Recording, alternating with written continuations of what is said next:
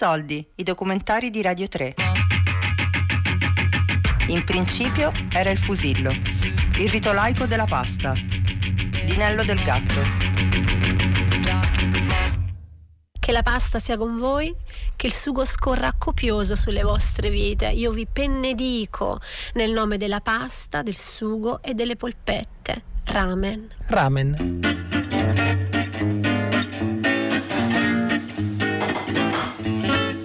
Ogni culto ha la sua teologia, ogni teologia ha il suo libro sacro, ogni libro sacro ha i suoi profeti, ogni profeta ha il suo discendente, il capo della Chiesa.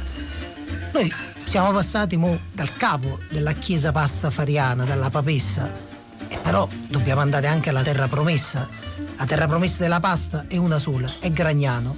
Qualcuno dice pure Torre Annunziata, e allora cominciamo ad andare a Torre Annunziata.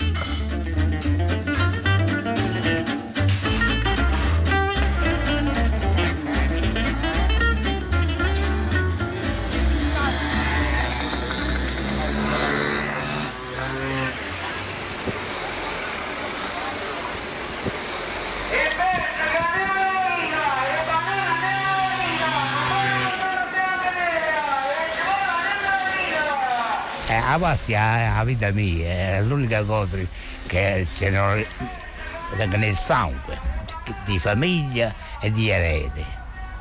Voi avete lavorato in un pastificio? Sì, come pastificio Lucio Garofalo, come capopastale per 20 anni. E significa quello che pastificava proprio la pasta con le macchine cioè, era, non è che lo voglio dire, era proprio il professore, l'imbastatore, di fatto qua a Gragnano, in questo posto, tutte mi chiamano imbastatore come, come nome, non, non, sanno che mi chiamo Salvatore, né sanno più, però mi chiamano imbastatore. Questi operai che lavoravano nelle aziende della pacificazione alimentare camminavano sempre con le mani così, aperte, con le dita aperte, a palma. E, la ragione non è che loro eh, avevano questo, diciamo così, questo vezzo di camminare con le mani a palo, è che si era formata per il lavoro una callosità tra le dita perché portavano le canne su cui asciugavano la pasta sui marciapiedi. Allora per portare più canne possibile, no? in due, se le mettevano tra le dita e questo durante la giornata di lavoro cioè, si formavano delle callosità enormi, per cui questi poveri cristi anche a casa stavano sempre con le mani, con le dita avanti. Questa è una, è, un, è una storiella che si racconta e che è vera, è reale. Torre Annunziata era la capitale della pasta. Perché proprio a Torre Annunziata? Perché geograficamente si trova nel golfo tra Napoli e Sorrento, il più rientrato.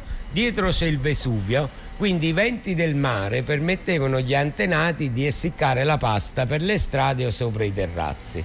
Inizio 800 costruirono questi grossi stabili con delle caratteristiche tecniche per l'essiccazione della pasta.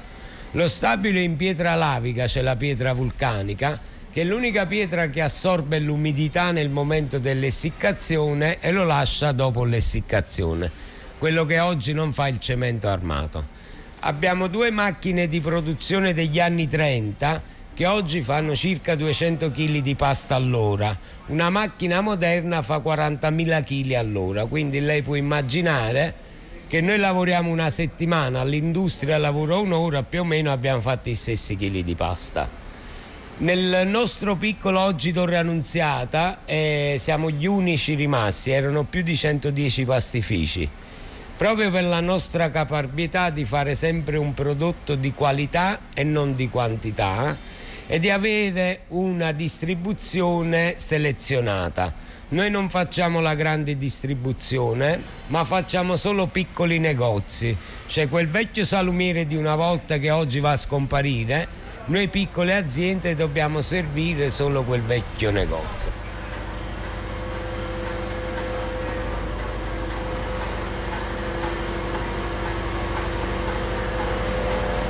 Momento stiamo producendo eh, le permanenti che tutti li chiamano i fusilli. E una pasta allora, una volta che è stata prodotta deve essere essiccata. Quindi noi abbiamo questo sistema di essiccazione ancora come si faceva tanti anni fa, che va al primo piano.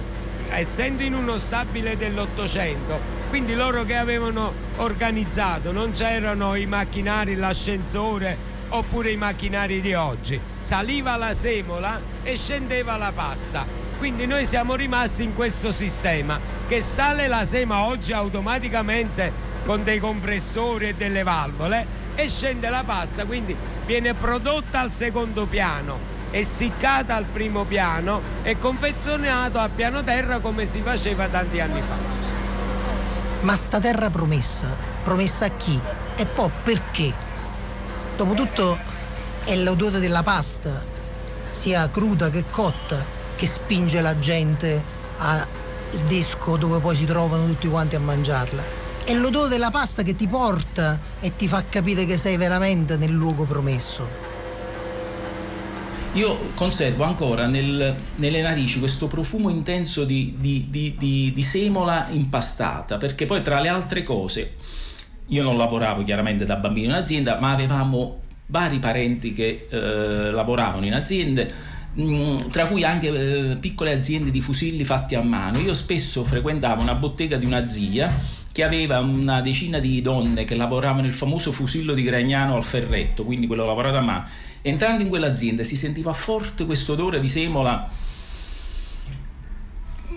eh, ehm, penetrante perché? Perché in effetti una, la lavorazione del fusillo è una lavorazione particolare di, di, pasta che viene poi cavata. Quindi praticamente una delle caratteristiche del fusillo artigianale, quindi fatta a mano, è una sottile acidità, che era proprio quello dovuto alla tempistica che normalmente ci vuole per far venire giù il perciatiello se si fa con pasta bucata oppure la, la, il, la, la, fettuccia stretta per fare il fusillo, il tempo di cavarlo, di metterlo poi nei, nei telai, sui telai e aspettare che il telaio si, riempie, si riempisse perché poi andava messo eh, nella camera della, dell'essiccazione. Quindi questi tempi di ritardo, li chiameremo così oggi, no? Con, tra virgolette, mandavano un po' in acidità il prodotto, nel senso che gli conferivano questa particolare eh, caratteristica che poi si coglieva anche nella cottura profumo intenso del, del, del, del fusillo e anche al, al, palato, anche al palato, che poi è una caratteristica.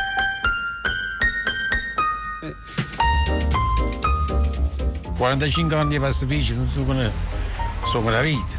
Come vi chiamate voi? Codice Giovanni. Che cosa facevate il pastificio? Io stavo detto all'impasto pasta in impastatore. Quando stai una specie di ucraniana medio di nola, con la coppa e cala sulla cassetta della pasta che andava in America. Si uguale, marca Callo. E il proprietario si chiamava Medio di Nola, Molino e Pastificio. E io andavo a lavorare prima da, da, apprendistato da 11 anni. Purtroppo allora ero molto sacrificato, c'era un'umidità è un calore, si moriva di bronchite, si moriva. Gli operai morivano di bronchita, bronchite e polmonite. Noi ci, tutta la giornata ci avevamo 4-5 litri d'acqua, talmente che faceva cavoli a umidità. Però io mi, mi imparò il mestiere rubandomi il tempo libero. Quando io 5 minuti di tempo, mi imparavo a abbassare il nonno era produttore, quindi ero piccolissimo, la nonna era bravissima in cucina. E quindi eh, questi piatti che poi si, di pasta che si rincorrevano, poi cucinati nelle, nelle, nei modi più, più particolari, insomma voglio dire, si facevano ruoti di, di, di, di, come oggi si preparano le lasagne, allora si preparavano le zite, le candele, farcite e, infornate, insomma quindi que, quei profumi, que, quei sapori, insomma, e poi soprattutto quelle grandi riunioni di famiglia, perché intorno spesse volte proprio ci si riuniva intorno a queste grandi, grandi tortiere di, di, di, di pasta, che erano pasta asciutto, pasta infornata, e si stava insieme. Diciamo questa è una delle forse delle cose che oggi manca molto di più, perché diciamo quella quella famiglia così allargata, perché allora erano famiglie grosse, allargate, da, de, insomma, do, da, alle quali partecipavano, quindi non a cui partecipavano gli zii, i parenti, i cugini, insomma, era un, un bel momento di, di, di, aggregazione e quell'aggregazione io la ricordo sempre intorno a dei, dei saporitissimi piatti di pasta preparati dai, dai nonni, insomma, dagli zii. Ogni religione ha bisogno di un posto dove deve essere santificata. Nel caso della religione della pasta i luoghi sono due, a casa quando la cucinate, ma ancora prima nel pastificio quando viene preparata. Ebbene, queste sono vere e proprie cattedrali nelle quali la religione assume proprio il suo massimo. Io sono cresciuto in questo pastificio perché ero piccolo e quindi venivo a volte a trovare a mio padre, mia zia, mio zio che poi erano, era una sola famiglia e ricordo che hanno avuto degli anni tristi, gli anni 70, un po' perché tutti erano nella grande distribuzione e addirittura loro per aiutarsi eh, facevano una vendita porta a porta. Poi mo c'è quello che risponde a te là. Nunziato! A 40 gradi. Oh, no, no, sto parlando. E chi le sta suonando te lei? Una volta, tre volte, tre volte, chi fa? Chi sei tu sto? Eh, dici, non le cose, non dici Eh no, e se tu mi fai sempre le stesse cose. E tu la cioè. Allora, e quindi questi sono proprio quei ricordi. E poi come sempre oggi è un'azienda a carattere familiare, quindi io dico che noi abbiamo dei collaboratori, no? dei dipendenti e se serve una mano a uno serve a tutti e tutti per uno, uno per tutti. Io personalmente vengo da una famiglia di pastai, ormai penso che siano tre, addirittura forse quattro le generazioni. La famiglia reale era, era, era praticamente una cliente abituale, assidua del, della nostra azienda, insomma comprava, comprava pasta, rega, regalavamo, io non so perché chiaramente io allora non c'ero, però abbiamo parecchi attestati come eh, azienda fornitrice della, della, Casa Reale, quindi la, la Casa Savoia. Eh, negli anni più recenti, eh, famiglia Agnelli, insomma l'avvocato, ricordo che loro mandavano a chiedere delle scatole per uso privato di, di, pasta e una volta nelle richieste di pasta ce ne arrivò una in particolare di ziti lunghi. Eh, e dissi eh, guardate che voi di solito vendete spezzati. No l'avvocato stavolta le vuole per una delegazione di suoi ospiti le vuole intere. Poi dissi vabbè allora le mettete a spezzare quindi gli fate fare questo ritorno alle antiche tradizioni che poi è tipica di Ragnano cioè quella di spezzare la pasta lunga. Dice no poi le racconteremo. Passarono delle, alcune settimane quando ci richiamarono, dice, ma per curiosità, quel, quell'uso di, di, di, zite poi come è stato fatto? No, l'avvocato veramente si è voluto prendere burla dei suoi ospiti, in pratica ha fatto preparare le zite lunghe in una pentola alta, quindi intere, immaginerei quanto diventa, diventa insomma come una po' e poi le ha fatti servire in un piatto pieno di salsa, di bel pomodoro, San Marzano, insomma bello pieno pieno, con del basilico fresco e ha cominciato a guardare poi i commensali che giustamente vedendo questa pasta così grossa, doppia e lunga, come dovevano fare? Cioè coltello, qualcuno prendeva il coltello, qualcun altro dice no, no, ma la pasta si arrotola. Insomma, dice che in quella tavola in pochi secondi c'è stato proprio il subuglio generale perché eh, c'erano schizzi di, di pomodoro dappertutto. Quando poi a un certo punto l'avvocato, insomma, contento de, della riuscita della fece ritirare i piatti e fece portare poi dei piatti nuovi di zite spezzate. Addirittura tempo fa una richiesta particolare da un, da un cliente, però diciamo era un europeo, quindi una società europea francese mi pare, però per il mercato africano di produrre per loro delle della, della, pasta lunga tipo mezzanelle, tipo mezzanelle però le volevano piene, cioè un mezzanello chiuso.